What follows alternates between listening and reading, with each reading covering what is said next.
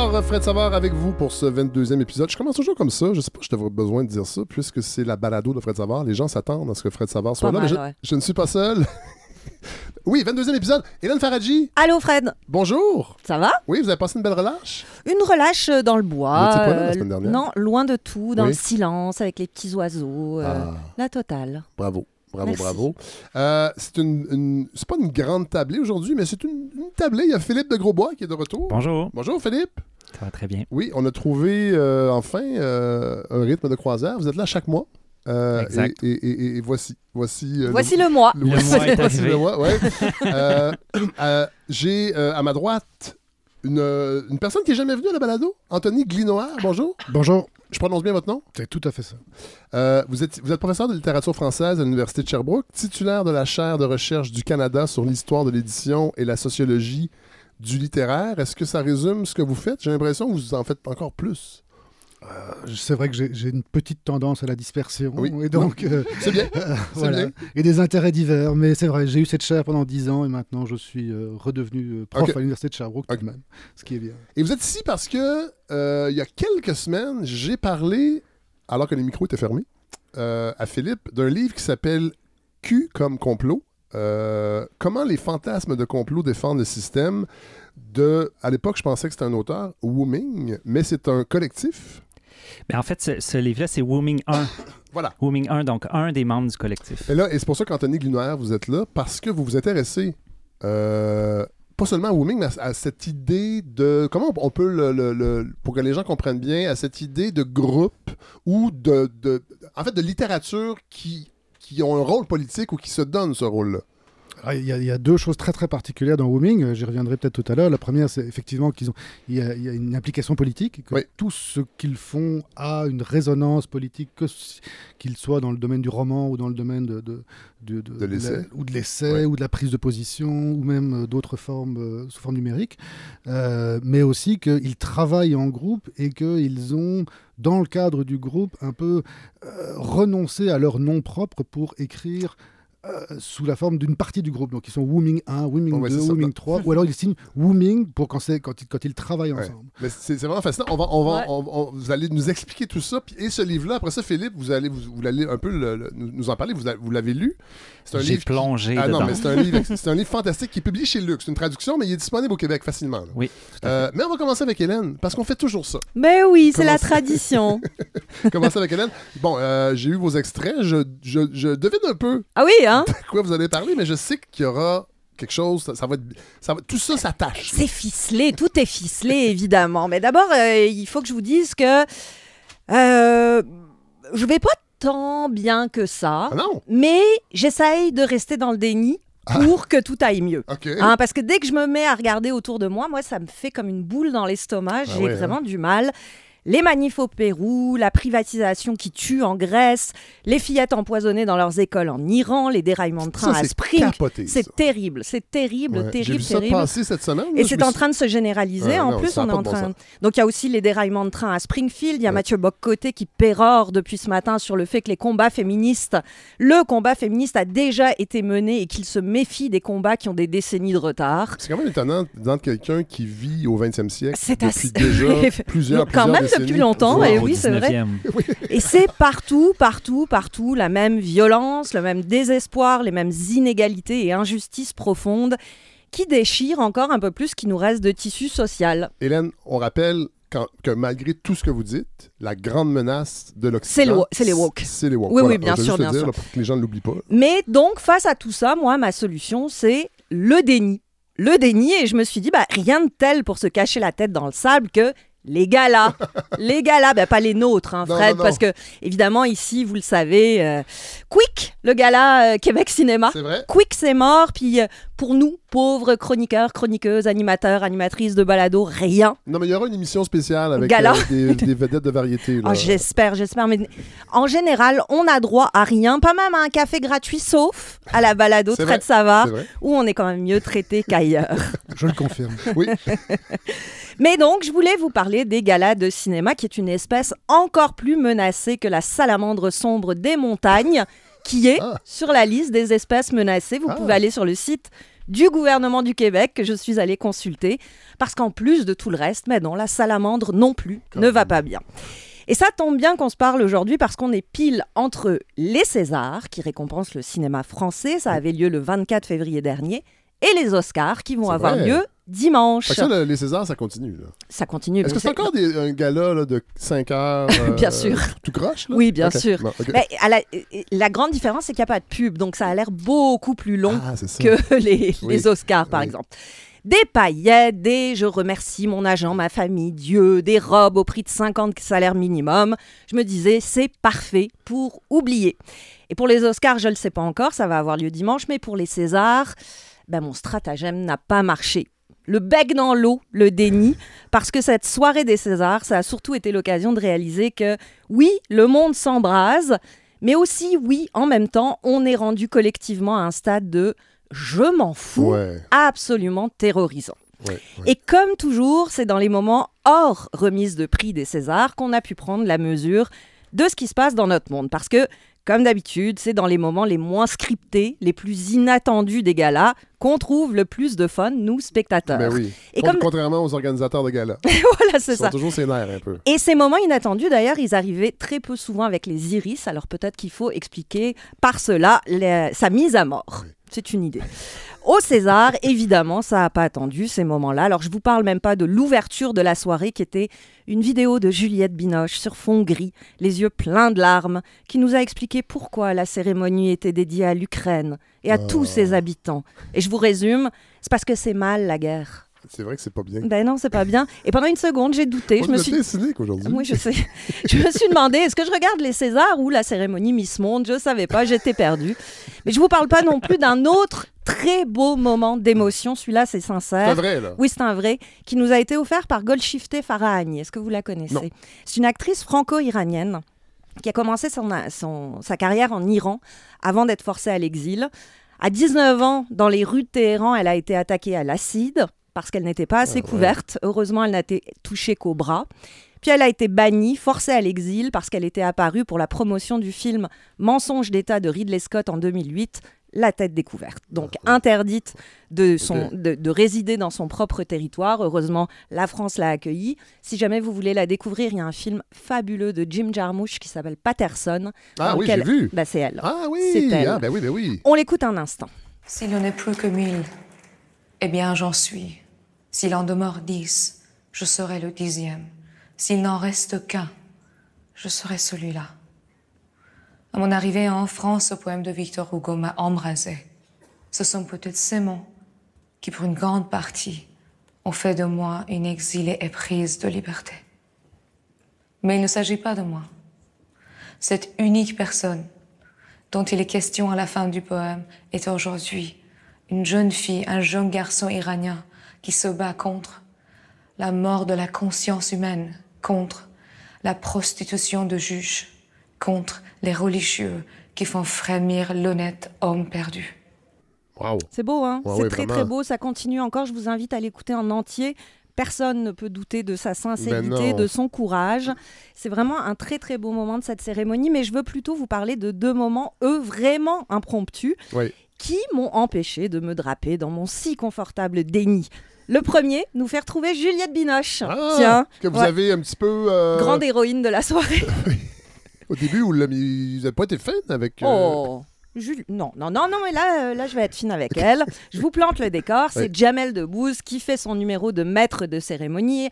Humour, bonne humeur, petite pique attendue. Et il commence à parler du problème de fréquentation des films français en salle, en nous, in- nous expliquant que ça vient peut-être d'un certain manque de générosité des scénarios, des histoires qui nous sont racontées. Et pour illustrer son point, il évoque « Avec amour et acharnement » de Claire Denis, dans lequel jouent Juliette Binoche et Vincent Lindon, Lindon pardon, symbole selon l'humoriste de ce cinéma d'auteur chiant, prise de tête, ouais. qui vide les salles. Sa solution, ajouter des ninjas. Je vous fais entendre. T'imagines Vincent Lindon, il marche comme ça langoureusement vers euh, Juliette Binoche. Il se fait attaquer par des ninjas de part et d'autre. Là, il se passe quelque chose. Là, là, là, là, là, oui. Là, on fait des entrées. Moi, je vous fais le déclic. Juliette? Oui, c'est vrai. Mais, mais... Vous n'attendez pas à cette inter- intervention.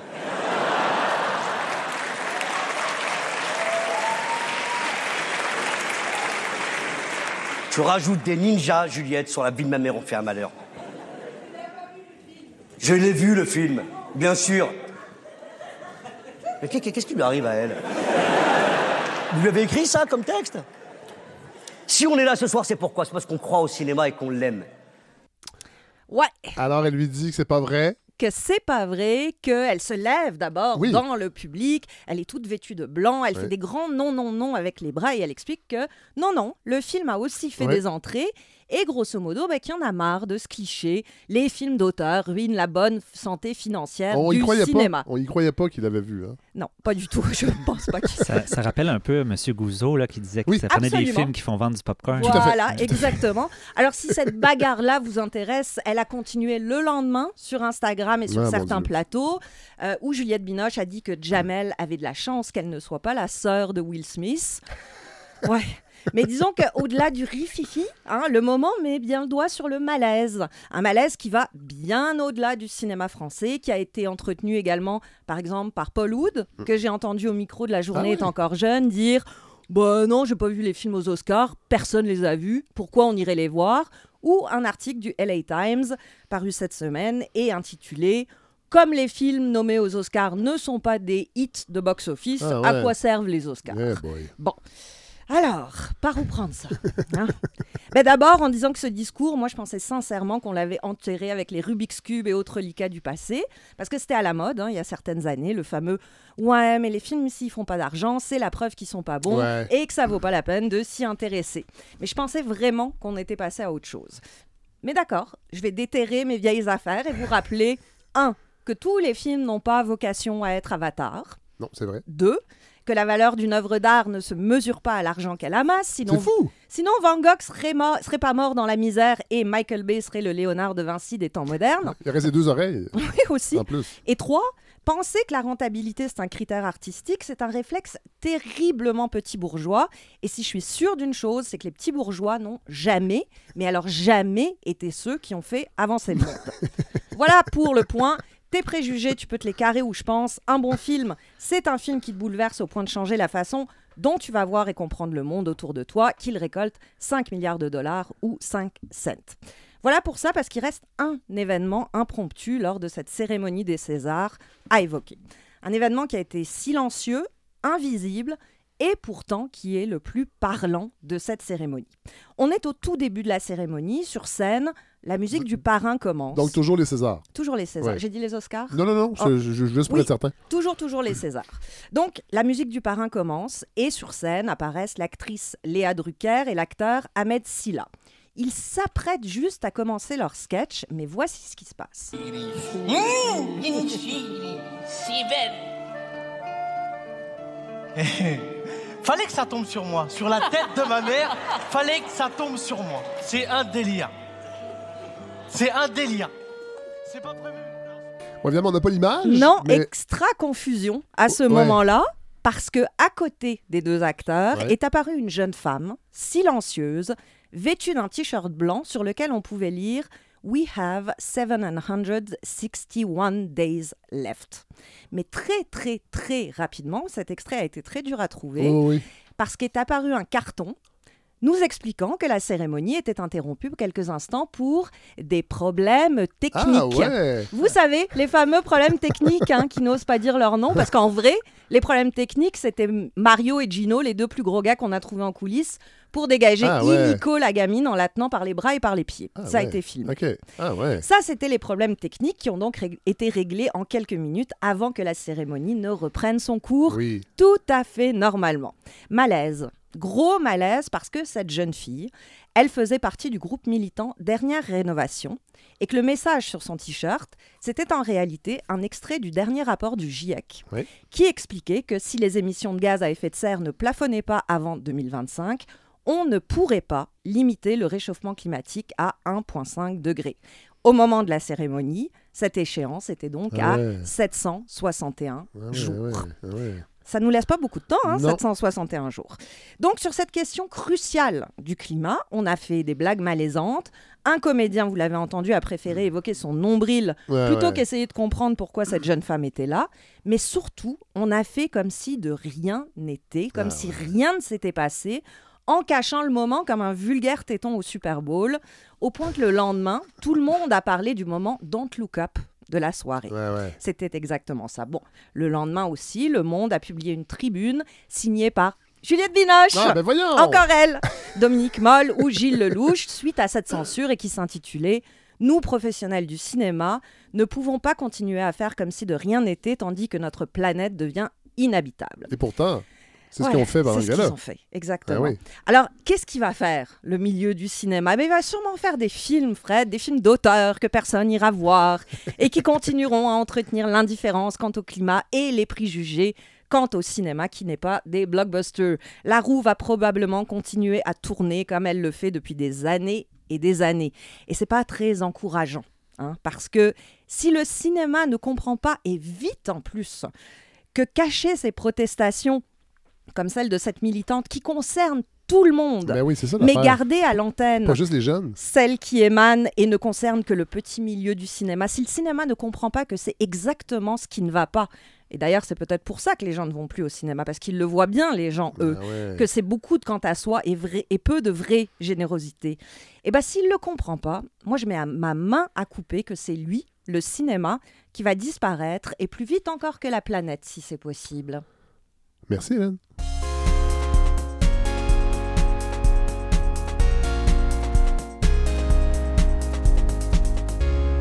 Mais là, si le cinéma disparaît, Hélène, qu'est-ce que vous allez faire? Moi, rien.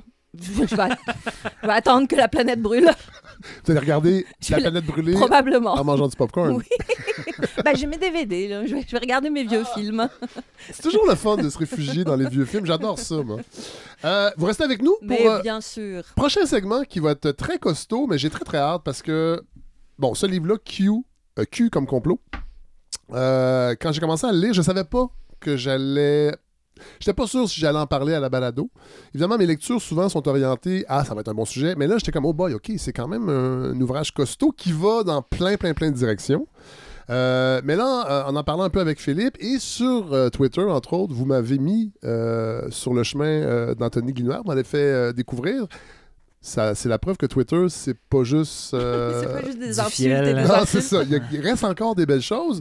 On va commencer avec vous, euh, Antony Glinoer, pour nous expliquer euh, c'est quoi Wu Ming, euh, comment, comment il se situe dans le monde littéraire. Euh, je, comment, je sais pas par où commencer, en fait. Je vais vous, on va, oui, vas-y. Moi, ben, j'ai, ouais, j'ai une question. Oui? Est-ce que ça veut dire quelque chose, Wu Ming? Est-ce que ça a une signification? Euh... Alors oui, mais même ça, c'est un peu mystérieux. Il y, y, y, y a deux possibilités pour euh, l'interprétation de ce que veut dire Wu Ming. Hein.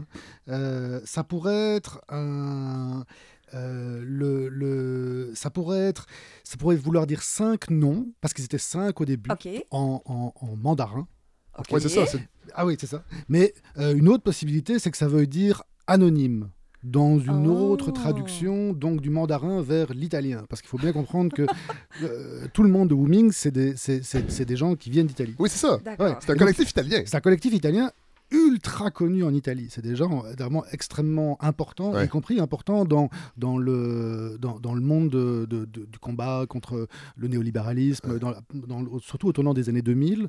Ils ont vraiment été à l'avant-garde de tout ça et, euh, et très, très, très, très présents. Mais en fait, c'est encore plus compliqué parce que Wu Ming, pour comprendre d'où ils viennent, il faut partir d'un autre nom. Oui. Et celui-là, je ne sais même pas comment le prononcer. Parce que c'est Luther Blissett. Ouais, Luther Blissett. Voilà. Et c'est un... un, un Britannique d'origine jamaïcaine. Oui. Joueur de foot. Joueur de foot qui... Alors, c'est très, c'est très rigolo parce que c'est un joueur de foot qui, a, qui est passé par le Milan A C oui. euh, et qui, était, qui est devenu la, célèbre... Dans les années quatre-vingt. C'est ça, c'est oui. ça. Dans les, et qui est devenu célèbre parce qu'il était particulièrement bon pour rater les meilleures occasions. Pour que, pour on les, les gens, retient toujours, ceux-là. C'est hein. un peu le Régent Hull du soccer italien, si on pourrait comparer.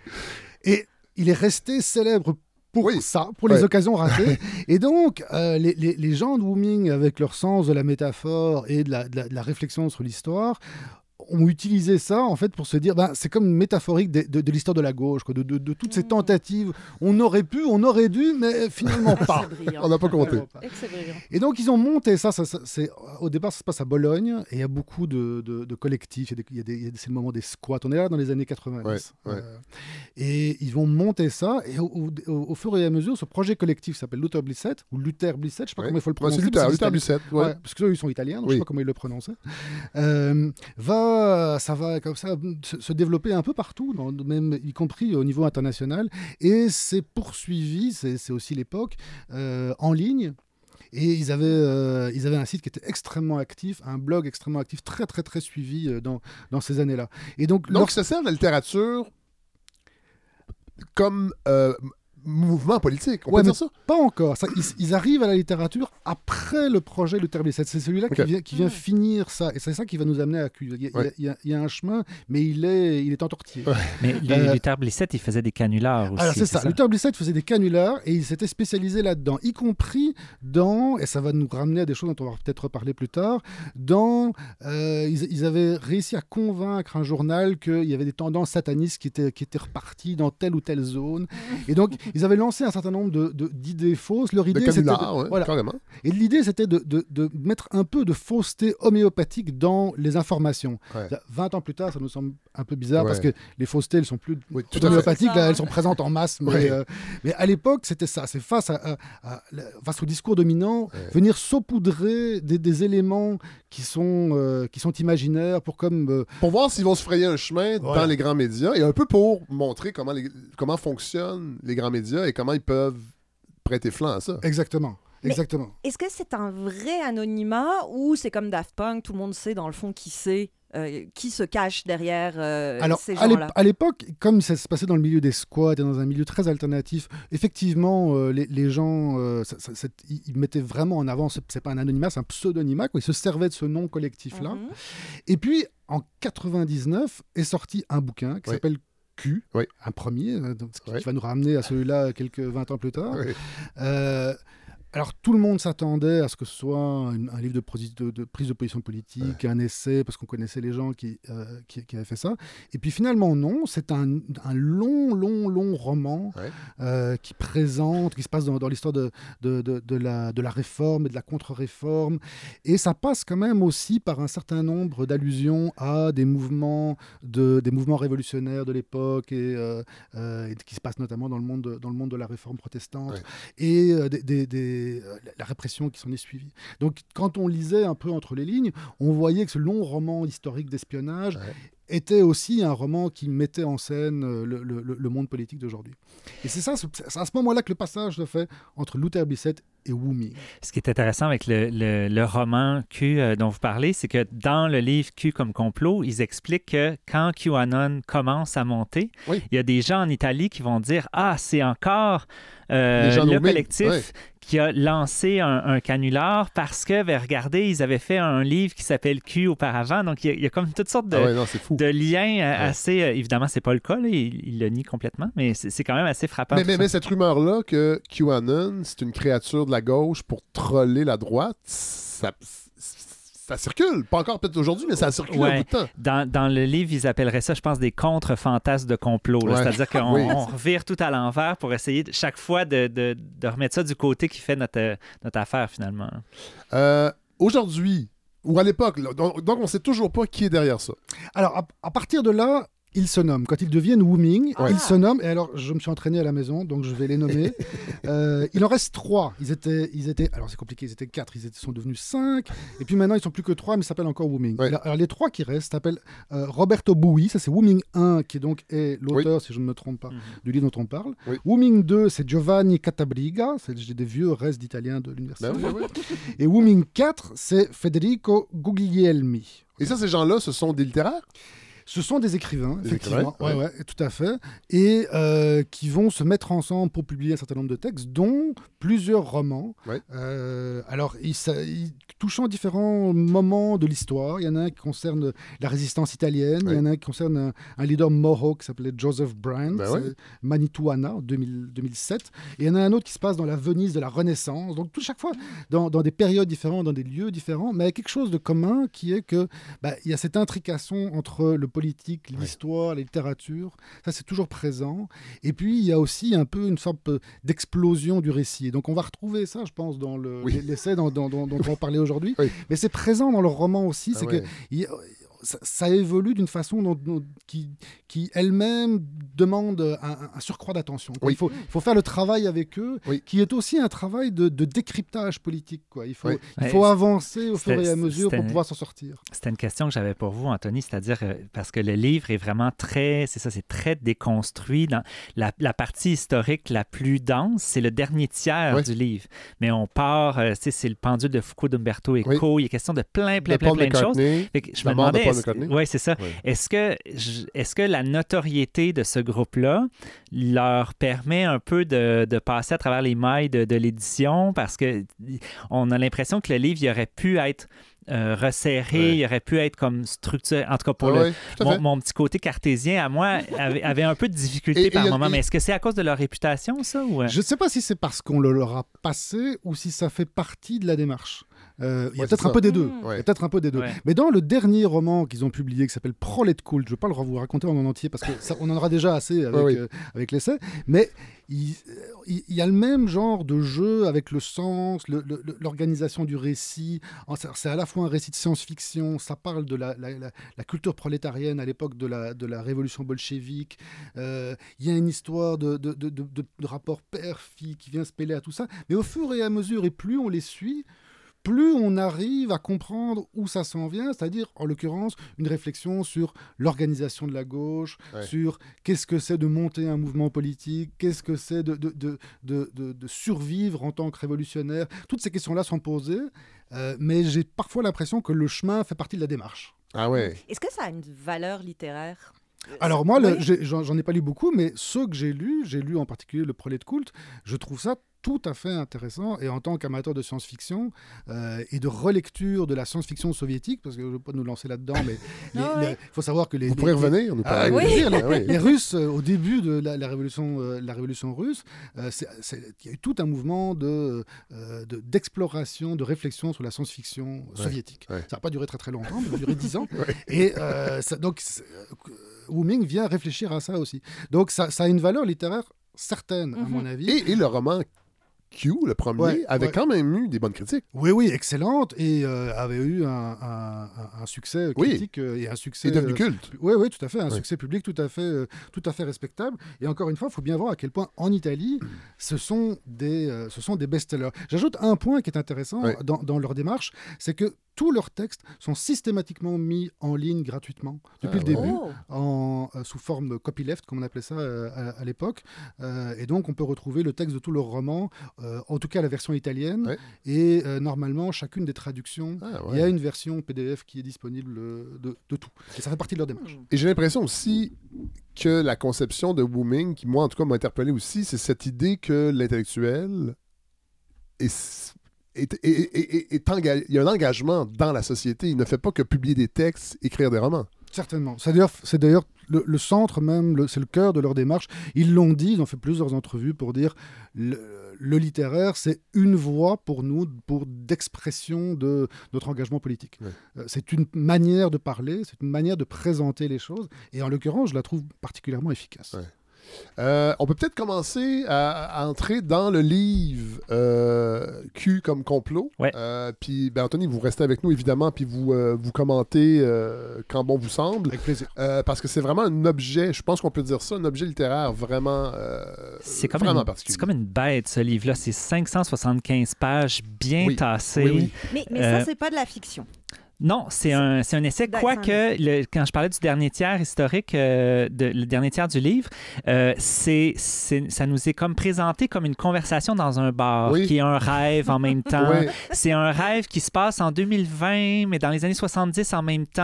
Euh, bon. Il y a des ruptures de ton. Euh, oui. À un moment donné, il y a plus de, il y a presque plus de ponctuation. Il y a des chapitres où il y a des paragraphes complets sans ponctuation. Ouais, ouais. Euh, c'est, c'est vraiment, c'est, c'est très, très, très, ah, non, vraiment, c'est vraiment très éclaté. C'est pas, c'est pas un livre qui est nécessairement difficile à lire au sens où il est très théorique, euh, mais c'est, c'est une lecture qui est exigeante, oui, parce que... Je dirais pas que c'est, va... un, c'est un page-turner de vacances, mettons. Non, c'est, c'est, euh, ça peut prendre plusieurs, euh, plusieurs fois, on, on peut le, le, le séparer en, oui, plusieurs morceaux, oui, mais... Bon, on, on commence peut-être avec des éléments plus critiques, mais moi, j'ai trouvé que c'était un livre qui était hyper intéressant. Ah, j'ai, j'ai appris une quantité incroyable, ouais, de choses. Ouais.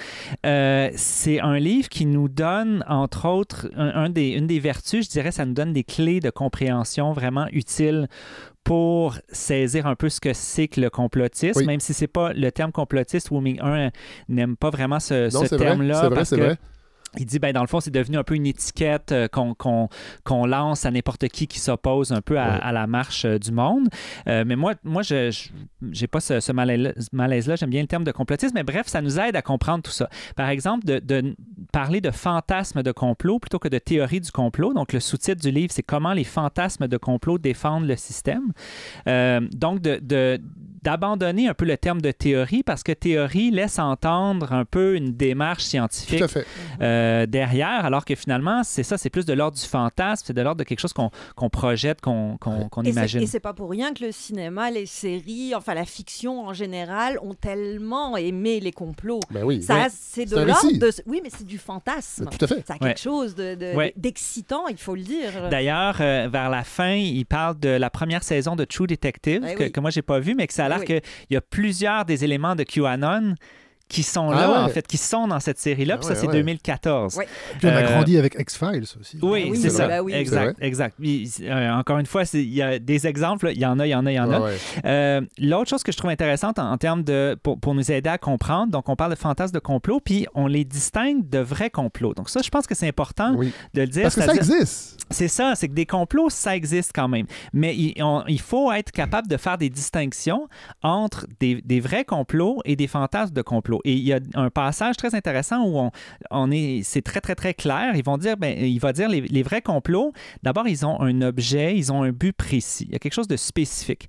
Euh, ensuite, il y a un nombre d'acteurs qui est limité. Ouais. Euh, c'est pas, euh, c'est pas un groupe euh, au complet, il y a, il y a quelques individus. Euh, les, les vrais complots, généralement, ils sont imparfaits. Ils sont, ils sont mis en place, mais ça, ça ne fonctionne pas, jamais très, très bien. Parce que c'est difficile. Oui, oui, absolument. Absolument. Euh, parce que que, bon, euh, il y a une société autour et puis bon. Euh, donc, euh, comme ils sont imparfaits, mais généralement, ils sont découverts, ouais, ils sont dénoncés. Ça peut prendre un temps plus ou moins long, mais ça finit par arriver. D'ailleurs, il, il note aussi que les complots, les vrais complots ne sont jamais révélés par les Alex Jones de ce monde. Ça, ça va être par des journalistes, ça va être par des historiens, ouais, ça va être des personnes repenties, ouais, euh, ça va être des, des témoins des accidents. Et finalement, les vrais complots, ils sont inscrits dans une époque spécifique. Ils ont, ils ont un début, une fin. Ouais, on peut les circonscrire. Euh, l'exemple classique de, de, de ça, ça serait le Watergate. Oui. Euh, mais j'avais envie qu'on, qu'on parle d'autre chose, fait que j'ai, j'ai amené un autre exemple euh, sur la durée de vie de, des ampoules électriques. C'est fou. Les premières ampoules de Thomas Edison, commercialisées en mille huit cent quatre-vingt-un, avaient une durée de vie de mille cinq cents heures. En mille neuf cent vingt-quatre, quand le cartel Phébus fut fondé, les fabricants annonçaient déjà des durées de vie de deux mille cinq cents heures et insistaient sur la longévité de leurs ampoules.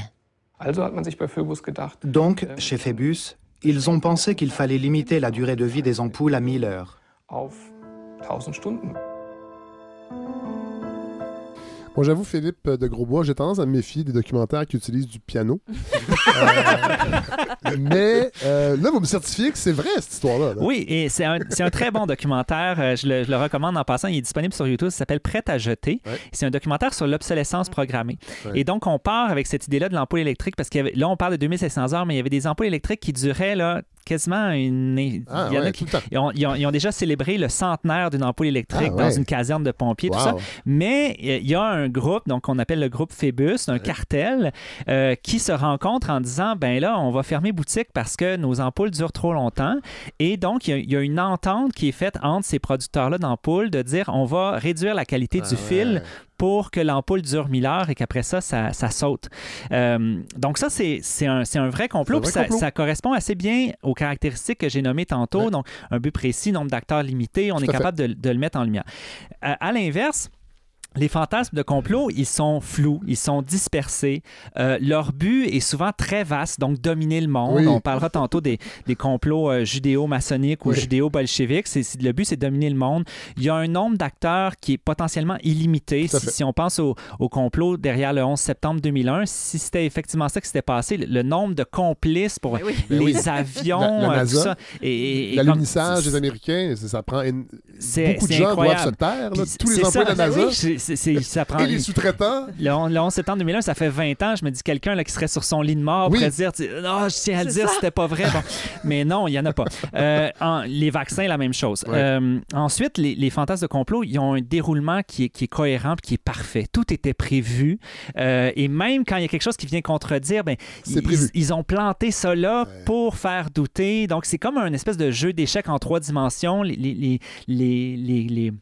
Les gens qui ont conçu le complot ont vraiment pensé à et, tout, et ils ont tout prévu. Et les extraits de QAnon dans le livre de Wu Ming, euh, quand il parle de Trump, puis il n'a pas fait ce qu'il avait fait, mais, qu'il allait dire qu'il allait faire, mais c'est prévu, inquiétez-vous pas, et après des années ou non, il n'y aura oui. pas de... Mais c'est pas grave, on, on maintient que tout ça est prévu. Oui, puis d'ailleurs... Il, ça, il c'est va... du déni, bien plus que le oui. vôtre. D'ailleurs, d'ailleurs il va dire, les QAnon, d'ailleurs, c'est très utile parce qu'on prend quelqu'un d'absolument incompétent comme Trump, oui. et grâce à ce récit-là de QAnon, on a fait quelqu'un d'absolument génial qui, qui a l'air il a l'air un peu euh, bon un peu fou mais finalement non non non, non c'est, c'est un génie puis lui aussi il joue à un, à un jeu d'échecs en trois ou quatre dimensions. Euh, donc les fantasmes de complot c'est ça, ils se poursuivent, ils se progressent même après avoir été exposés, euh, ils, ils sont encore là, ils sont anhisto- anhistoriques, ils transcendent les ouais. époques, ouais. ils s'étalent sur plusieurs siècles. D'ailleurs on va on va en parler euh, tantôt. Donc ça je trouve c'est très intéressant de faire cette distinction là. Autre concept que je trouve euh, vraiment utile qui vient de, du livre Q comme complot, euh, les noyaux de vérité. Donc, ouais. euh, finalement, oui, il y a des fantasmes de complot, mais les fantasmes de complot, ils s'appuient sur des noyaux de vérité. Ouais. Euh, si on prend QAnon, bon, il faudrait peut-être expliquer, euh, juste peut-être qu'il y a des ouais. auditeurs, auditrices qui ne connaissent pas QAnon, mais euh, la, la th- le, j'allais dire la thèse, euh, le fantasme ouais. euh, de complot de QAnon, en fait, c'est qu'il y a, il y a une élite pédosatanique ouais. euh, qui... Euh, fait du trafic d'enfants. Ils sont dans à la... une pizzeria. Il y avait, une il y avait la pizzeria. Ils sont à la recherche d'un élixir. Oui, donc c'est l'adénochrome oui. qui est dans le sang des enfants et oui. pour se donner oui. une éternelle jeunesse. Bon. Euh, et donc, là, on pourrait se dire, ben, c'est quoi le, le, le noyau de vérité euh, derrière ça? Il faut faire attention quand même parce que des fois, euh, il y a des, des complotistes qui vont dire, ouais, OK, ça c'était faux, mais dans le fond, ça parle vrai, par exemple. Oui. Euh, donc, il, Wu Ming un va dire, bon, tout fantasme de complot, même le plus insensé, partait d'un noyau de vérité et QAnon ne faisait pas exception. Le trafic d'enfants existait, les abus sur mineurs aussi, la politique était influencée par les lobbies et les puissances économiques, une grande partie de l'information mainstream servait les intérêts des partis et des patrons. Certaines stars d'Hollywood étaient membres de cultes entourés de secrets, la scientologie par oui, exemple. Ben oui. Sur ces bases de vérité, QAnon élevait des cathédrales de balivernes. euh, donc, l'idée du noyau de vérité, je trouve que c'est, c'est, c'est quand même important oui. parce que euh, il ne s'agit pas seulement de les déconstruire, il s'agit de, de regarder un peu d'où ça part et sur quel, quel genre de faille dans, dans, dans notre système. Euh, on peut construire euh, des fantasmes comme ceux-ci. C'est un peu la même chose pour euh, le Deep State. Oui. Euh, donc, le Deep State, c'est un, un peu un des morceaux de, de QAnon, hein, l'idée que, euh, finalement, il y, a, il y a un état profond, donc il y a, il y a des, des gens qui... Euh, dans, dans l'appareil étatique. C'est ça, qui gouvernent en secret, finalement. Ah, exactement. Euh, peut-être qu'on peut euh, passer un, un extrait bon, de, de Brigitte Noël dans la balado de, de Radio-Canada, oui. Conviction, qui il, il parlait de QAnon et il est question du Deep State, justement, là-dedans. Et je veux juste euh, vous avez pour les gens qui ne sont pas habitués à la voix de Brigitte Noël, ce n'est pas Christine Beaulieu. Et ce n'est pas un complot. Q, c'est un être mystérieux qui prétendait être un proche de l'administration Trump. Et selon la mythologie du groupe, ben Q, c'était un bon samaritain qui voulait révéler les secrets du gouvernement américain pour faire la lumière sur les vrais rouages du gouvernement, donc sur ce prétendu Deep State, cet État profond qui contrôlerait le monde. Mais c'est pas juste QAnon qui évoque l'idée d'un État profond. Trump lui-même parle de cette supposée menace à la démocratie, ce que d'autres appellent simplement la fonction publique ou les contre-pouvoirs habituels.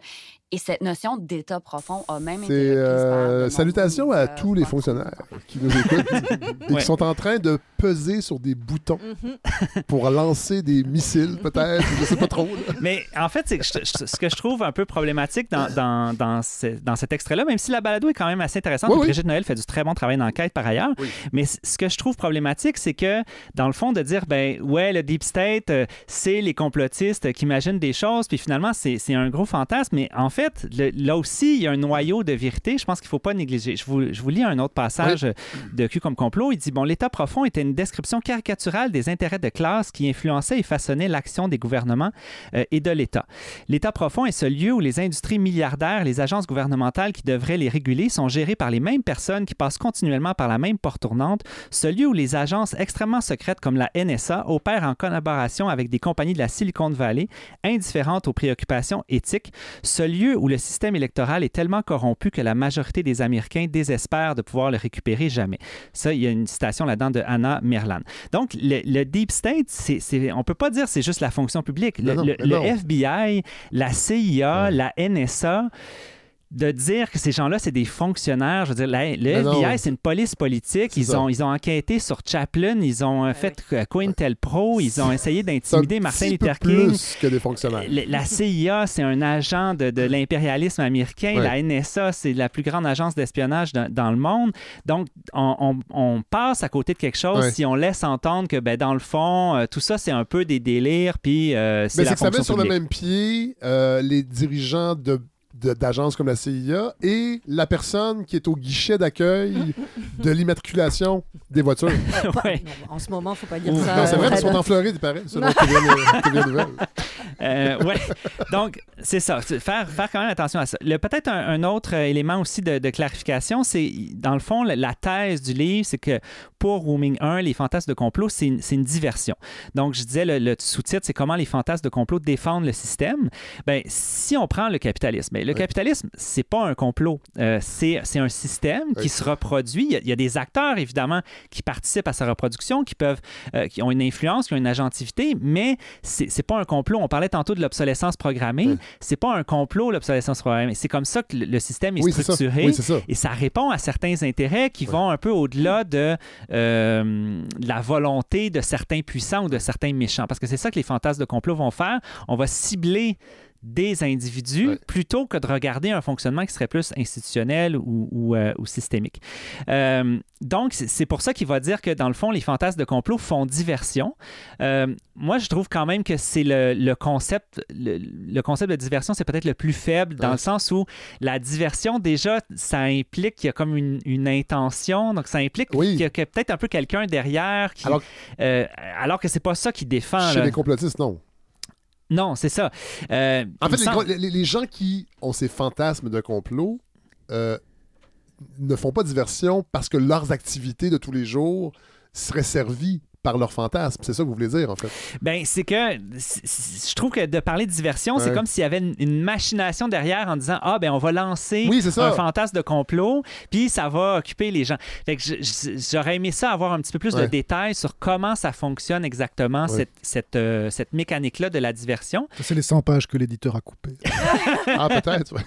Je pense pas qu'il y a eu beaucoup de pages coupées. Oui, c'est ça. Je, j'aurais peut-être fait d'autres choix, mais c'est pas grave.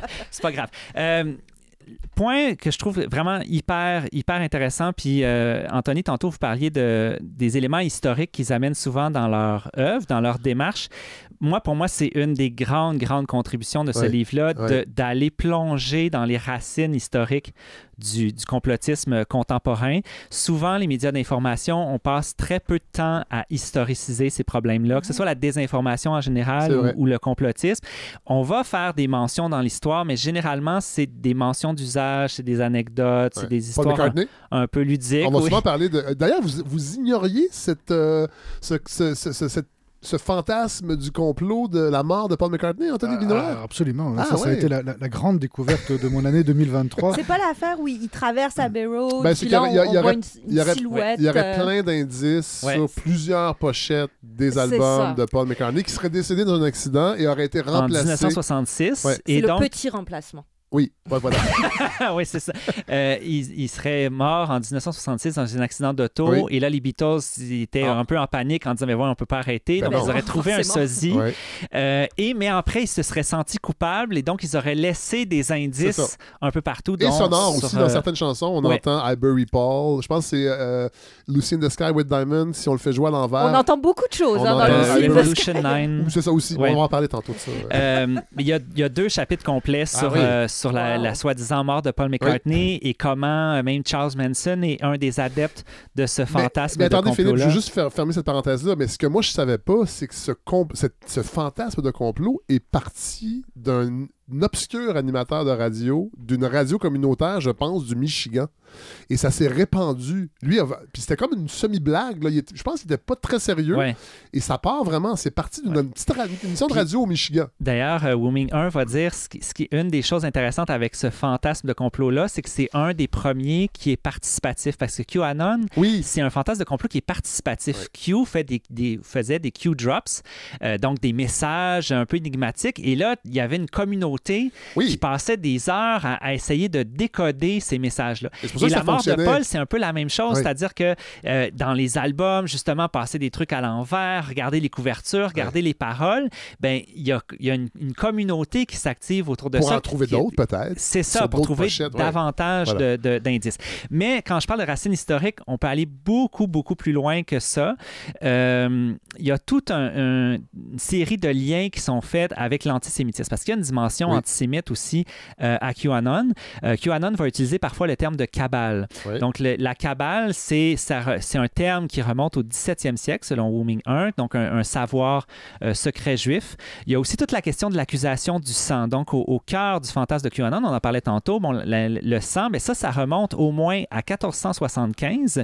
Tout ce que je dis là, là c'est dans le livre. Oui, hein. c'est Moi, j'ai, j'ai, oui, je c'est connaissais, une du livre qu'on fait. Je ne connaissais pas tout ça. Là. Oui, oui. Donc, quatorze cent soixante-quinze, des Juifs sont accusés, ils vont être condamnés à mort parce qu'ils auraient pris le sang d'enfants chrétiens ah, oui. pour préparer leur mets religieux. Donc, on est vraiment très, très proche, finalement, de, de ce que je décrivais tantôt.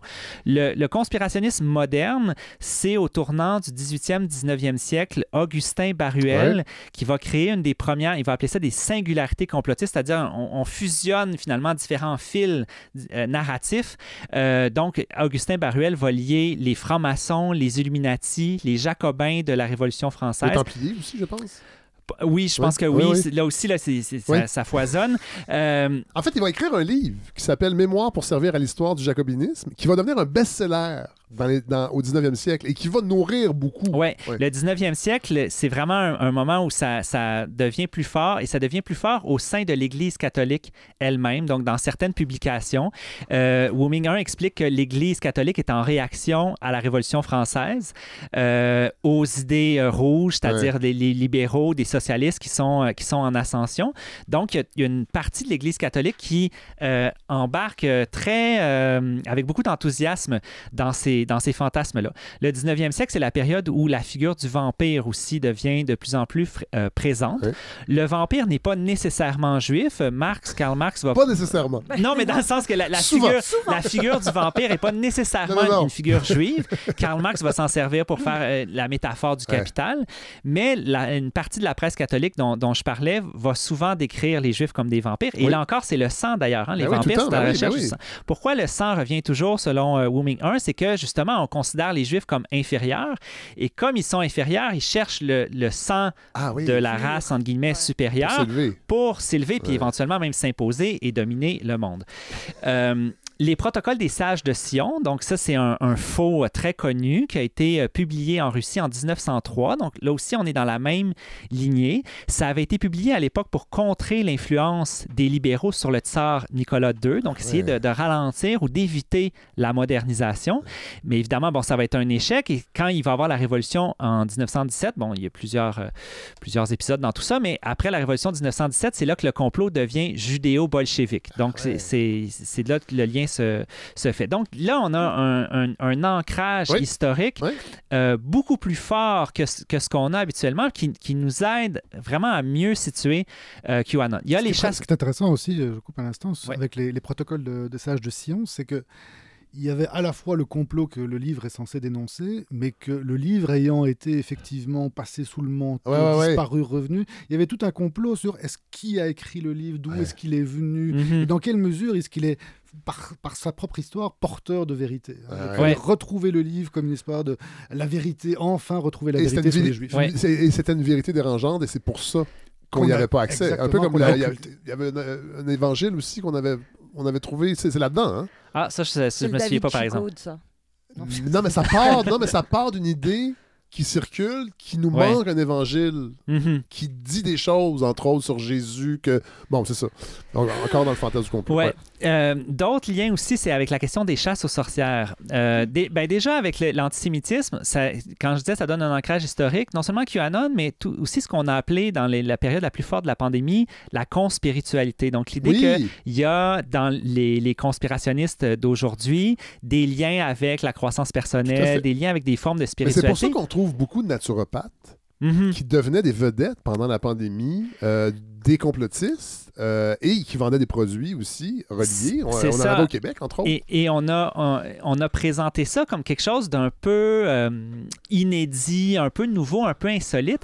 Mais en fait, on voit qu'il y a, il y a un, une trame religieuse hein, ah ouais. dans, dans ce que je viens de donner. Puis la chasse aux sorcières, c'est un petit peu la même chose. Donc, il y a, il y a euh, aussi beaucoup de descriptions sur les, les chasses aux sorcières. Je rappelle au passage qu'il y a aussi un livre, là, Sylvia Federici, Caliban et la sorcière, qui, qui a fait un gros travail à ce niveau-là. Mais si on prend les sorcières de Salem en particulier, euh, au dix-septième siècle. Donc, il y a deux jeunes filles qui sont, il faut le noter quand même, la nièce et la fille du, du pasteur, ah ouais. euh, qui se, se mettent à accuser des gens de sorcellerie, euh, en commençant avec des gens plutôt en marge, mais qui vont dénoncer des gens qui sont de mieux en mieux euh, placés ah dans, ouais. dans, dans la communauté et qui sèment la terreur. Et, et personne ose dire euh, « mais c'est, c'est du délire » parce ouais. qu'ils ont peur d'être ciblés à leur tour ah, oui. par, euh, par les deux jeunes filles. Donc, elles, elles sèment la terreur et Wu Ming un va noter, c'est des, des femmes, bien, des jeunes filles qui accusent d'autres femmes, souvent, tout en étant appuyées par des hommes euh, en arrière, qui est une thématique qu'on va retrouver dans la fameuse panique satanique des années quatre-vingt et oui. dix-neuf cent quatre-vingt-dix. Oui. Donc, c'est, c'est un peu euh, là où je voulais en, en arriver. Oui. Peut-être avant de, d'aller à la panique comme telle, Euh, ce que Wu Ming explique, c'est que la, la décennie des années dix-neuf cent soixante-dix, euh, aux États-Unis en particulier, c'est un, un vivier de conspiritualité. Donc, oui. un vivier de conspirationnisme avec une, une dose de, de spiritu- spiritualité. Donc, je, je lis un, un autre passage. Pour le conspirationnisme américain, c'est une décennie décisive. Diverses séquences du génome de QAnon remontent à cette époque. Une époque de reflux et de repli après la fin de la contre-culture et du mouvement. D'éclipse du rêve américain après la la fin ignominieuse de la guerre du Vietnam, de méfiance et de soupçon après le scandale du Watergate et la démission de Nixon, de développement du fondamentalisme chrétien, un phénomène provincial qui commence précisément à cette période à s'enraciner et à croître, d'obsession pop pour le diable, comme le montre le succès du film L'Exorciste, ah oui. et là aussi entre en jeu les retombées de l'affaire Manson et de Paul is Dead, donc le, oui. le, le, le fantasme sur la mort de Paul McCartney. Et c'est aussi la période du, du boom du New Age oui, et de toutes sortes de... De, c'est oui. ça, de spiritualité euh, alternative. Donc, la panique satanique qui va se développer dans les années quatre-vingt, c'est un, un épisode qui est finalement très semblable aux sorcières de Salem dont j'ai parlé plus tôt. On part de dénonciations d'enfants, oui. dénonciations qui sont souvent arrachées de manière odieuse. Là, oui. Comme dit Wu Ming un, souvent le seul véritable abus que les enfants ont vécu, c'est l'interrogatoire. Parce c'est que vrai. Les méthodes d'interrogatoire sont, sont absolument horribles. Il y a toutes sortes de de théories un peu loufoques qui disent ben si l'enfant dit que c'est arrivé, c'est sûr que oui, c'est vrai, oui. mais si il dit non, c'est parce qu'il dénie. Ouais, et finalement, ouais. plus le traumatisme est sérieux, plus il va dire non. Donc, plus hey, il dit non, boy. Plus c'est vrai. Donc, on est vraiment dans un, une ça, sorte de, de, de délire. Ça, c'est satanique. ouais. Une méthode interrogatoire comme ça. Là, vous allez mélanger les gens, par exemple. Parce que, en fait, c'est que on, l'investigation, c'est qu'on... On, on n'investigue pas seulement sur des abus à l'endroit d'enfants, mais des abus rituels sataniques ouais. qui seraient souvent exercés à partir de garderies. Euh, ah, bon, et et d'ailleurs, on va parler parfois, pour, euh, quand on va évoquer cet épisode-là, on va souvent nommer ça comme la daycare hysteria, donc l'hystérie ah, ouais. des garderies. Euh, notez aussi que dans la panique satanique, il y a aussi l'idée des tunnels et des réseaux souterrains qu'on retrouve dans QAnon. On, on mentionnait la pizzeria oui. tantôt. Euh, L'homme qui est allé dans la pizzeria, j'espère pouvoir en parler tantôt parce qu'il y a des choses intéressantes ben sur oui, la, oui. la question de la pizzeria, ben oui. mais c'est que l'homme qui est allé à la pizzeria commettre ping-pong, oui. euh, dans sa tête, c'est qu'il voulait aller dans le sous-sol, oui. mais la pizzeria n'avait pas de sous-sol. Euh, mais donc, l'idée des tunnels, des réseaux souterrains, ça aussi, ça fait oui. euh, longtemps que ça existe et dans, dans la panique satanique, c'était là. Euh, Wu Ming un identifie dans cette panique-là une réaction au féminisme. C'est-à-dire qu'on ah, ouais. est dans une période où il y a une, une augmentation de l'emploi féminin euh, et les, les garderies, on est le lendemain du huit mars, les, les garderies, c'était une lutte féministe, en fait, de, ben de oui. dire, ben voilà, les, les, oui. les enfants vont pouvoir aller en garderie. Et, et les femmes vont pouvoir travailler, surtout. C'est ça. Donc, il y a une, une indépendance économique qui peut, ben oui. qui peut venir avec ça. Et donc, la, la panique satanique, on revient un petit peu à la question de la diversion, c'est un peu une manière de ramener les femmes à la maternité, de dire, ben hein, vous êtes parti là, sur vos, vos idées de grandeur euh, avec euh, ouais. votre carrière, mais là, regardez, là, vos enfants sont entre les mains de Satan parce que vous avez, euh, vous avez manqué à votre, euh, à vo à votre à tâche. Votre, ouais. euh, Ce, que, ce qui est intéressant aussi avec les, les, la panique satanique, donc oui, ça montre que les fils narratifs de QAnon, ça remonte à bien avant les médias sociaux. Vous savez, ça c'est quelque chose sur lequel j'insiste souvent, Fred. Ben oui, faut, faut, oui. faut arrêter de penser que tout vient des, des médias sociaux, même si ça joue un rôle. Oui. Euh, mais l'autre euh, leçon que ça nous montre, c'est que le complotisme ne vient pas nécessairement des extrêmes, des marges du système, des exclus, des oubliés. Oui. Le, la charge de la panique satanique, donc dans les années quatre-vingt, c'est plus en Amérique du Nord, dans les années quatre-vingt-dix, ça va être en Europe et euh, en Italie. Euh, mais la charge, dans les deux cas, elle est menée par des procureurs, par des juristes, oui. par des psychologues, quand je parlais des méthodes un peu douteuses euh, avec lesquelles on interrogeait les enfants, et aussi par euh, des journalistes. Oui. Et c'est là aussi que le, le Luther Blissett Project euh, entre en scène, c'est que justement, les canulars qu'ils vont faire, euh, c'était justement pour... Euh, montrer que euh, certains médias étaient, étaient complètement... Ils avaient bu le Kool-Aid, ouais. si c'est pas qu'ils l'avaient préparé, en ouais. fait. C'était ouais. plus que l'avoir bu. Euh, et donc, ils, ils vont lancer un peu des, des, des, des ballons. Ils, en, ils envoient des choses. Ils vont, il y a des ils, trucs... ils vont troller les, les journaux. Absolument. En fait. Puis, il y a des trucs complètement fous. C'est qu'ils ils, ils envoient, ils disent « Ouais, on a un vidéo, machin, machin.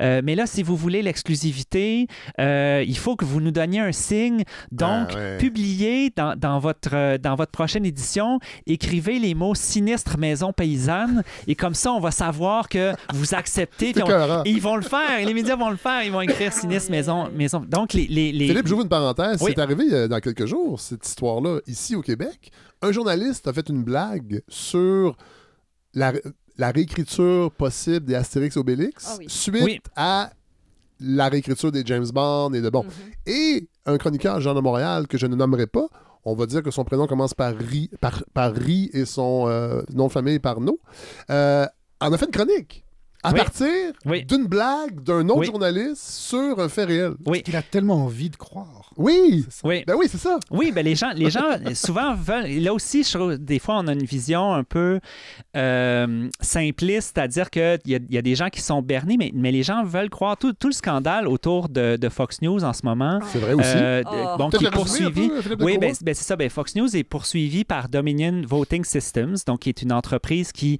euh, fait des, des systèmes de vote. Oui. Euh, et ils ont été beaucoup accusés dans, dans l'idée que l'élection finalement de deux mille vingt, c'est Trump qui avait gagné. Oui, euh, l'élection volée. Ils ont, Dominion a été beaucoup ciblé, et notamment par Fox News en disant, ben regardez, c'est à cause d'eux, euh, si l'élection a été votée, c'est eux qui ont truqué, ou bon, ils sont, ils sont complices Biden, dans tout ouais. ça.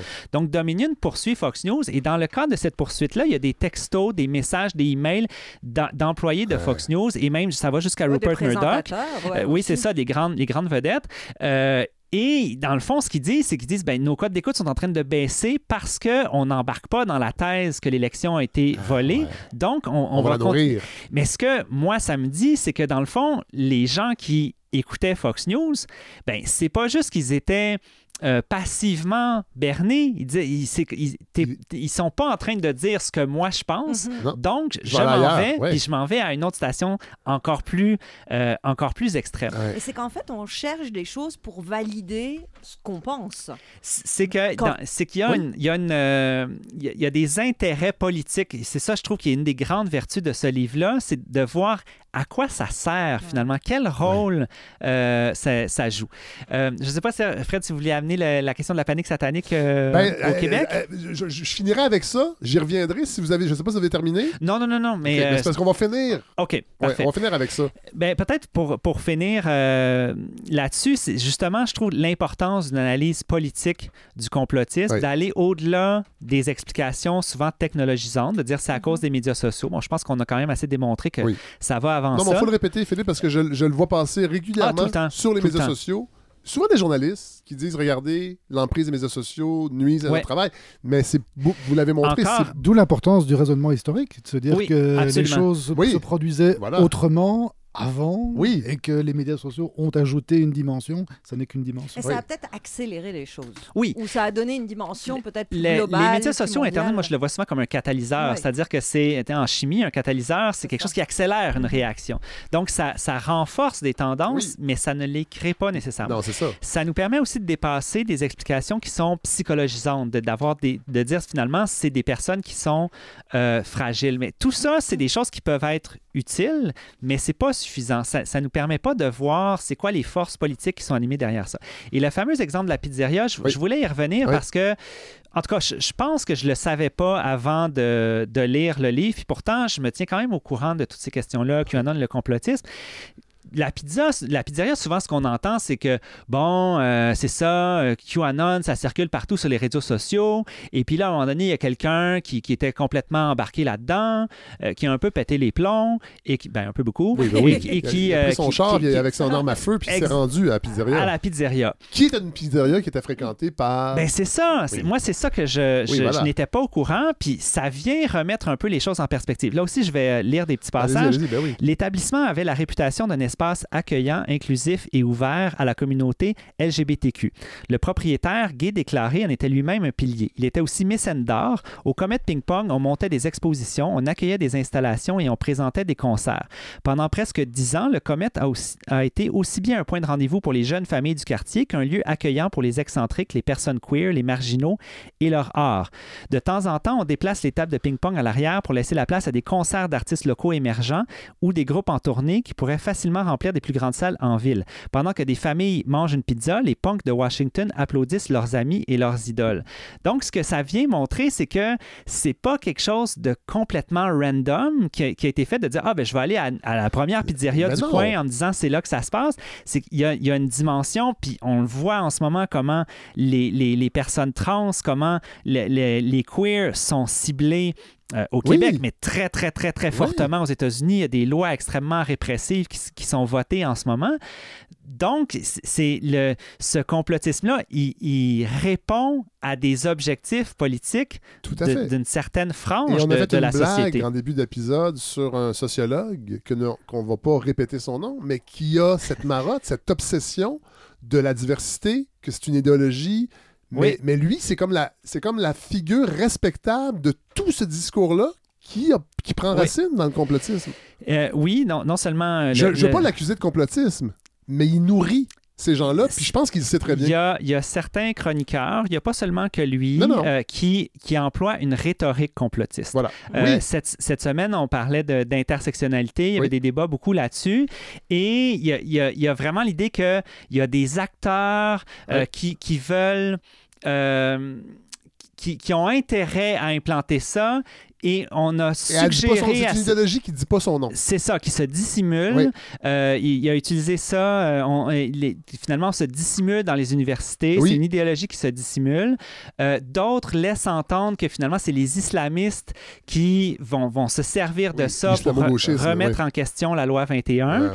Euh, et encore là, ça, c'est pas des exclus, c'est pas des marginaux, c'est pas des oubliés du système qui véhiculent ça. C'est des, des, des chroniqueurs dans les principaux euh, médias du Québec. Et tous ces propos sont pas prouvables. Non. On peut pas. Ouais.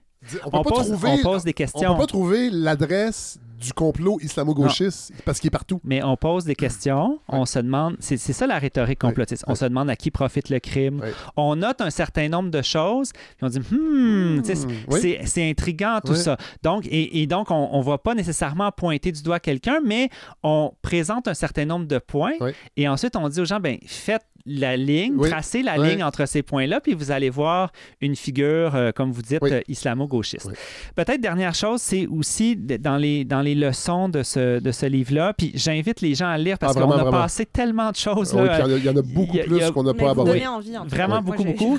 Mais peut-être de la dernière leçon, c'est euh, pourquoi le debunking, selon Wu Ming un, ne fonctionne pas. Oui. Donc, ouais. debunking, ou ça peut être le fact-checking. Ouais. Euh, il, il parle, les debunkers, là aussi, il le remet dans un contexte historique. Il ouais. parle des magiciens, comment il y a des gens qui, qui essaient de défaire euh, Uri Geller, je ne sais pas si vous vous souvenez, oui, qui oui, était un, ah, oui, quelqu'un ça... qui faisait des, des trucs paranormaux. Et qui, et qui, et qui dit... ben, en fait, il parle de De, de magiciens qui, qui, dans leur numéro de magie, montraient leurs trucs. Oui. Puis il dit ça, c'est, c'était une hérésie à l'époque, mais c'était très, très... Oui. Et il y en a brillant, en fait. Et, et, mais, oui, mais en même temps, inefficace, dans le sens oui. où il y en a qui s'amusent à défaire ouais. ces, ces gens-là qui disent « Ah, j'ai des pouvoirs ouais. paranormaux », mais que dans le fond, ça n'a comme pas donné grand-chose. Il va dire, dans le fond, le, le, le problème des debunkers, c'est qu'ils vont faire preuve, il appelle ça du ratio-suprémacisme. Donc, une confiance excessive dans la logique, dans la raison, ouais. et de voir, finalement, dans, dans le problème, essentiellement une lutte entre la science et l'ignorance. Ouais. Euh, il explique, il y a souvent des belles formules, il explique que ça, ça amène au syndrome du perceur de ballon. Alors, le syndrome de perceur de ballon, c'est celui qui arrive à la fête puis qui s'amuse à, avec une aiguille ah ouais, ouais. à percer tous les ballons en pensant que les gens vont l'applaudir, mais que finalement, il fait juste déranger tout le monde. euh, ben, le débunker, c'est, c'est, un, c'est un peu ça. Donc, il, il, va, il va s'appuyer sur la science, il s'imagine comme oui. un, un, un, un grand, un preux chevalier. Ouais. Il va vraiment dire euh, Durandal ou... Euh, bon, ouais. euh, Mais en fait, c'est, c'est, c'est le perceur de ballon dans, dans le party. Euh... Il y a un, un scientisme derrière ça, une croyance excessive ouais. en la science. Et souvent, le scientisme s'appuie sur la science, entre guillemets, puis avec un grand S. Et quand on dit la science, souvent, c'est les sciences de la nature. Et on passe outre les sciences sociales, les sciences humaines. Puis justement, le livre Q comme complot, c'est un très, très bel exemple de la contribution des sciences sociales, même s'ils ouais. viennent de la littérature, l'aspect historique, l'aspect politique. Euh, et donc, souvent, les débunkers passent par-dessus un siècle de travaux de sciences sociales qui ont montré comment l'adhésion à des idées, bon, nos convictions, nos valeurs, comment ça oui, se développe. Oui, il y a des gens qui ont étudié. Oui.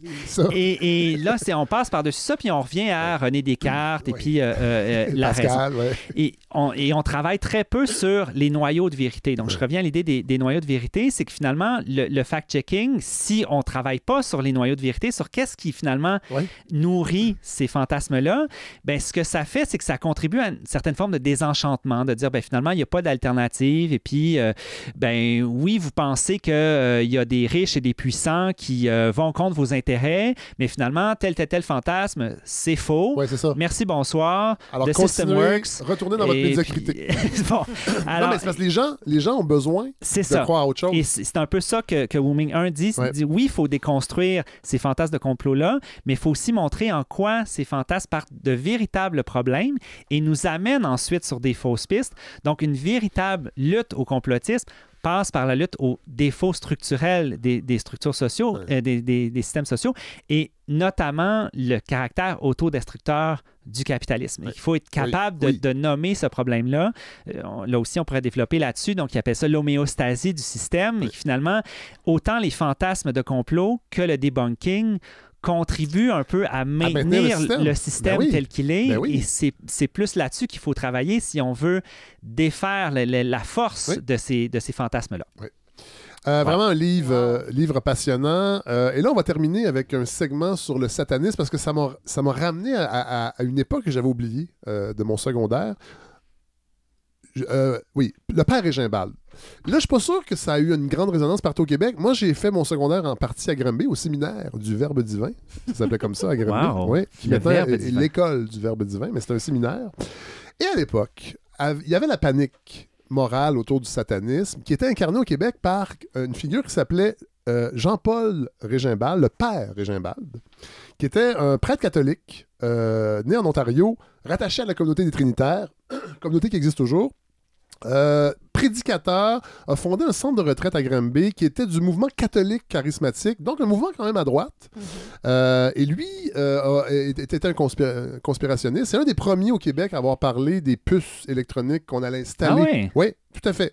Il a écrit des livres, il a dénoncé le pouvoir des Illuminati, une, qui était une secte gnostique, manichéenne, issue du trente-troisième degré. C'est son propos. Il a écrit des livres là-dessus. Euh, dénonçait le capitalisme, dénonçait le libre-échange, euh, dénonçait Milton Friedman, euh, les placements boursiers. Euh, et c'est ça. Annonce qu'un jour, on aura tous des puces sous-cutanées, mais s'occupe aussi de, euh, du salut des âmes des jeunes et a écrit des livres sur les messages sataniques qui étaient contenus dans plein de chansons. Euh, c'était des messages en vers. Et là, je vais aller vous faire entendre. Je suis allé chercher des extraits que j'ai trouvés sur une émission de télé communautaire. Génial. On va aller écouter ça. Père Jean-Paul, qu'est-ce qui vous a amené à vous intéresser à la musique des jeunes, la musique rock'n'roll? C'est que j'ai été confronté dans l'espace de quelques mois par dix-huit cas de suicide. Parmi les victimes, il y avait onze garçons et sept filles âgées de quatorze à vingt-trois ans. Lorsque j'ai fait l'étude disons, des causes qui avaient conduit à ces suicides, j'en ai relevé un certain nombre, par exemple euh, des jeunes qui venaient de foyers séparés, divorcés, d'autres qui avaient connu des traumas euh, familiaux, d'autres qui avaient connu des euh, difficultés scolaires. Mais le seul élément qui revenait dans les dix-huit cas, et je tiens à le dire, c'est que les dix-huit jeunes en question écoutaient en moyenne de la musique rock'n'roll plus de cinq heures par jour. Et lorsque j'ai fait l'analyse du contenu, je trouvais bizarre que les dix-huit écoutaient le même genre de musique.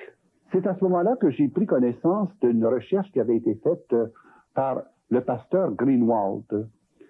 Et je me suis mis à faire l'analyse des disques et j'ai découvert qu'il y avait en renversé un message masqué. Ce message masqué qui a pour effet d'inciter les jeunes soit au meurtre, soit à la violence, soit au suicide, soit à l'usage de la drogue, soit encore à toute forme de violence. Euh, il faut rappeler qu'à l'époque, ce monsieur, ce père Régimbal, était une vedette médiatique. Euh, je ne suis pas sûr à Montréal, mais dans les réseaux de Télémétropole et de Radio-Canada, il y avait des antennes à Trois-Rivières, il y avait des antennes à Sherbrooke, et moi, c'était avec la télé de Sherbrooke. Et il faisait des entrevues aux émissions du matin aux nouvelles. Et là, les parents commençaient à se dire, coudon. Et là, c'est la montée d'Ozzy Osbourne, du, du, ah bah oui. du heavy metal mm-hmm. qui devient grand oui. public. Oui.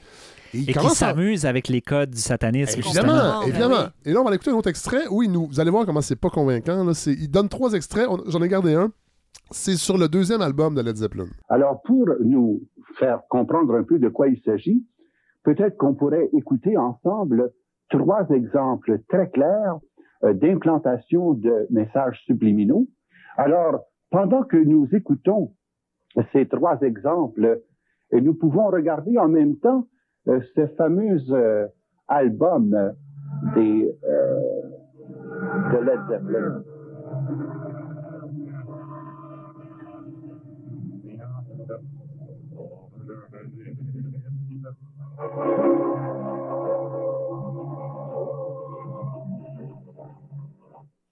Maintenant que vous avez entendu la version normale, voici en renversé le message subliminal qu'il est très facile d'entendre, « Music is reversible, but time is not. Turn back. Turn back. Turn back. The music is reversible, but time is not. Turn back. Turn back. Turn back. » On n'entend pas bien. Et là, j'ai trou- j'essaie de trouver la chanson sur la, le deuxième album de Led Zeppelin. Il euh, y a Stairway to Heaven sur cet album-là. J'ai jamais trouvé cet extrait-là. Alors, je sais pas trop. Il y en a un d'Elvis et il parle des Beatles, Revolution, Number nine. Et à la même époque, rappelons-nous, et ça devait f- participer à, à la panique euh, morale, il y a la femme d'Al Gore, Tipper Gore, qui euh, achète un album de Prince, l'album de dix-neuf cent quatre-vingt-quatre, Purple Rain, qui est une trame sonore dans le fond, et euh, va, euh, va demander à son mari Al Gore de créer une commission d'enquête sur la musique populaire. Parce qu'elle, elle achète l'album avec sa fille de onze ans, et une des chansons de Prince sur cet album-là, c'est Darling Nikki. Euh, ça parle de masturbation. Et elle est comme, ça se peut pas que ma fille soit exposée à ça. Et ils vont créer, effectivement, euh, elle, elle va créer un, un, un regroupement qui s'appelle Parents Music Resource Center, qui va finir au, au-delà, euh, au bout de ce processus de consultation. Là, ils vont demander à, aux chanteurs de Twisted Sister de venir témoigner. C'est un des seuls qui va venir. Euh, ils vont euh, créer une liste qui s'appelle The F- euh, Filthy quinze, les quinze artistes, je le traduis mal, là, mais les plus sales. Il y avait là-dessus Prince, il y avait Sheena Easton, la chanson Sugar Walls, qui était une métaphore de son vagin, si on, si, ah oui, si, si on en croit ce comité-là. Oui, oui. Il y avait Judas Priest, Motley Crue et C D C, Madonna, Dress You Up, Def Leppard, euh, Black Sabbath, évidemment, et Cyndi Lauper, She Bop, qui est aussi une chanson oui, de masturbation. Évidemment. Et c'est ça qui va mener au, euh, au, au, au, au, au collant qu'on met sur les albums. Attention. Euh, Explicit lyrics. Non? Ça vient de la femme d'Al Gore, qui aujourd'hui est supposément un grand militant pour l'environnement, euh, mais un environnement qui ne dit L'un pas n'empêche pas l'autre, qui hein? ne dit pas de saleté. Euh, voilà. Alors, euh, je vais vous remercier. Merci parce que là, euh, on aurait pu en parler encore longtemps, longtemps. Il y a, il y a, il y a, il y a des passages vraiment intéressants aussi sur la COVID, oui. sur comment les autorités ont utilisé la science, entre autres. Euh, oui. Ils posent des questions. Il, a... il parle du complotisme de gauche aussi, euh, qui existe. Oui, puis il y a, il y a, il y a comme un quatre chapitres là, sur la gestion italienne de la pandémie. Oui. C'est, c'est vraiment, c'est hyper intéressant parce que l'Italie, ça a, ça a été ouais. dur, là, puis ça a ouais. été dans les premiers, oui. puis ça a été des confinements ex- extrêmement c'est... durs. La première fois qu'on a entendu parler de la COVID, c'était, c'était, c'était l'Italie. Ouais, ouais. Ouais. Oui. Euh, ben après la Chine, évidemment, oui, mais disons oui. que l'arrivée en Europe, ça a été beaucoup en, en Italie. Oui. Euh, et donc, il, il essaie de montrer justement là-dedans que, ben, c'est, c'est un, évidemment que c'est un terreau fertile où est-ce qu'on a des, des décisions étatiques euh, autoritaires, oui. mais aussi arbitraires, oui. euh, dans certains cas, en tout cas. Et donc, oui, ça vient nourrir euh, les oui. inquiétudes et puis euh, non, non, il y a, il y a vraiment beaucoup de choses. Et c'était sain de se poser des questions sur les mesures sanitaires qui étaient promulguées par les, les politiciens aussi. Là, sont... C'est vraiment un, un livre vraiment, vraiment, vraiment passionnant euh, qui est publié chez Lux. Donc, c'est Q comme complot.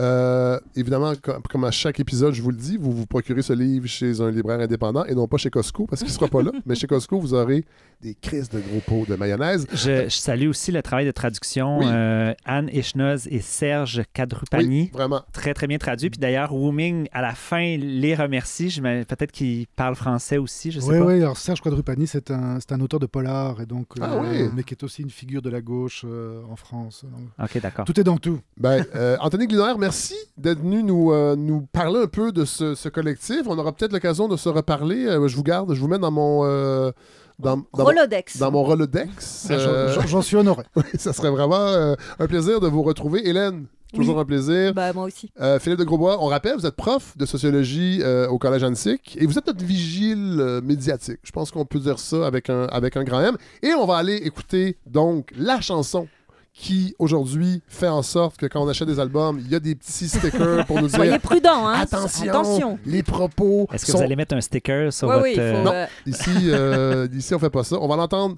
la fameuse chanson « Darling Nikki » de Prince.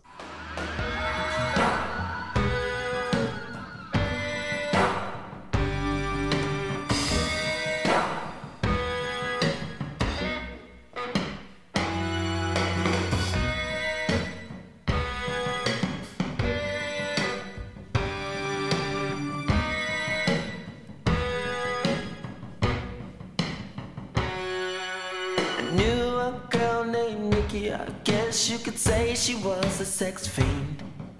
I met her in a hotel lobby, masturbating with a magazine. She said, how'd you like to waste some time? And I could not resist when I saw little Nikki crying.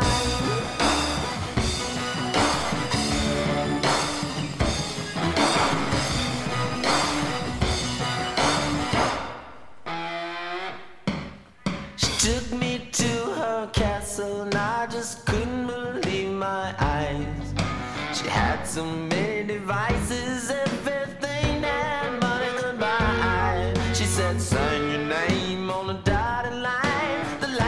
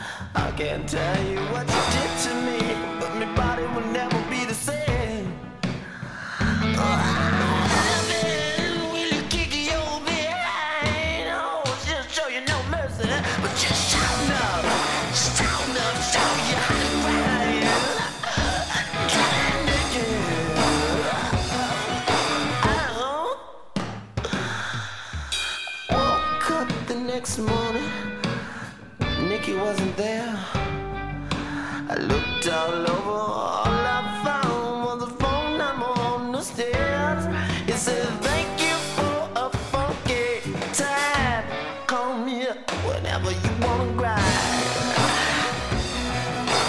Yeah.